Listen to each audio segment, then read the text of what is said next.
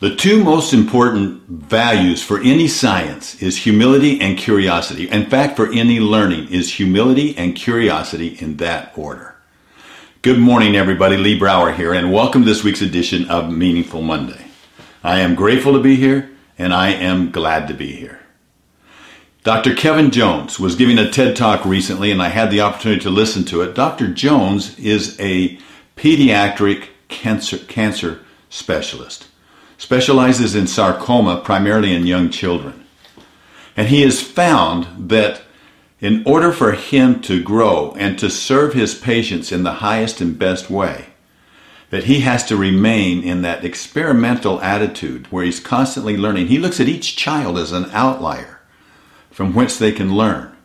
And he thinks when we lead them on by saying, oh, this is an absolute, or if you do this, then this will happen, that oftentimes when we're at that absolute stage that we've lost our humility because we come across like we know it all and they believe us all, and therefore consequently we lose our ability to continue to learn, to be curious, and to ask more questions. A very interesting perspective, and I thought about it as it relates to just learning in general. I thought about empowered wealth and how our mindset is, and we've identified two characteristics that we think are a part, two of the characteristics we've defined as part of the empowered wealth mindset is curiosity and humility. But I never really put the two together. What he did was build a bridge that showed me how the two can actually work together. You know, if we don't have humility, then we will honestly stop inquiring about things. When someone reaches that point to where they feel like they know it all, or they're embarrassed, or they're in a scarcity mindset, or they're puffing themselves up, then they're not going to be able to learn. You may have heard me define arrogance in the past as arrogance is an outward display of a lack of gratitude. It's also an outward display of a lack of competence, but think about it as gratitude. When we really think about humility, isn't humility when true humility is not just being cowering down or humble or beat up or beat down. True humility is that powerful state of mind to where we recognize our limitations and are open to growth and giving credit to others, especially to God. When we are in that humility state, when we can be in gratitude no matter what our circumstances. And if we stay in gratitude, we're open to the abundance that's out there, and constantly then we're inquiring or we're curious about what we're doing.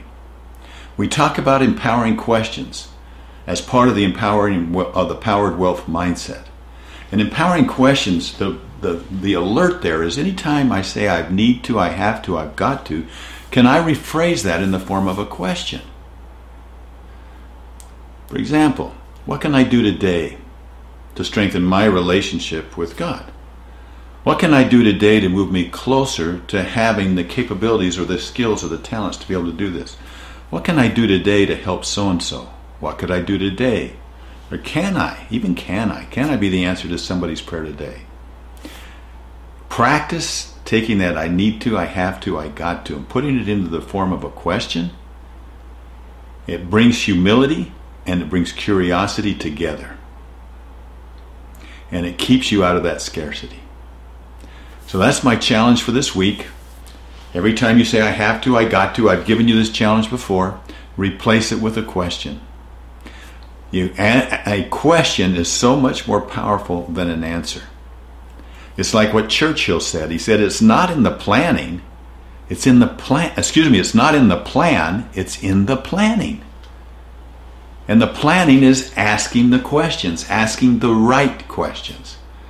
So as you go through this week, keep asking yourself, can I rephrase that in the form of a question? And tell me if it doesn't empower you. Have a meaningful week. Have a humble and curious week. I'll talk to you next week. Bye-bye.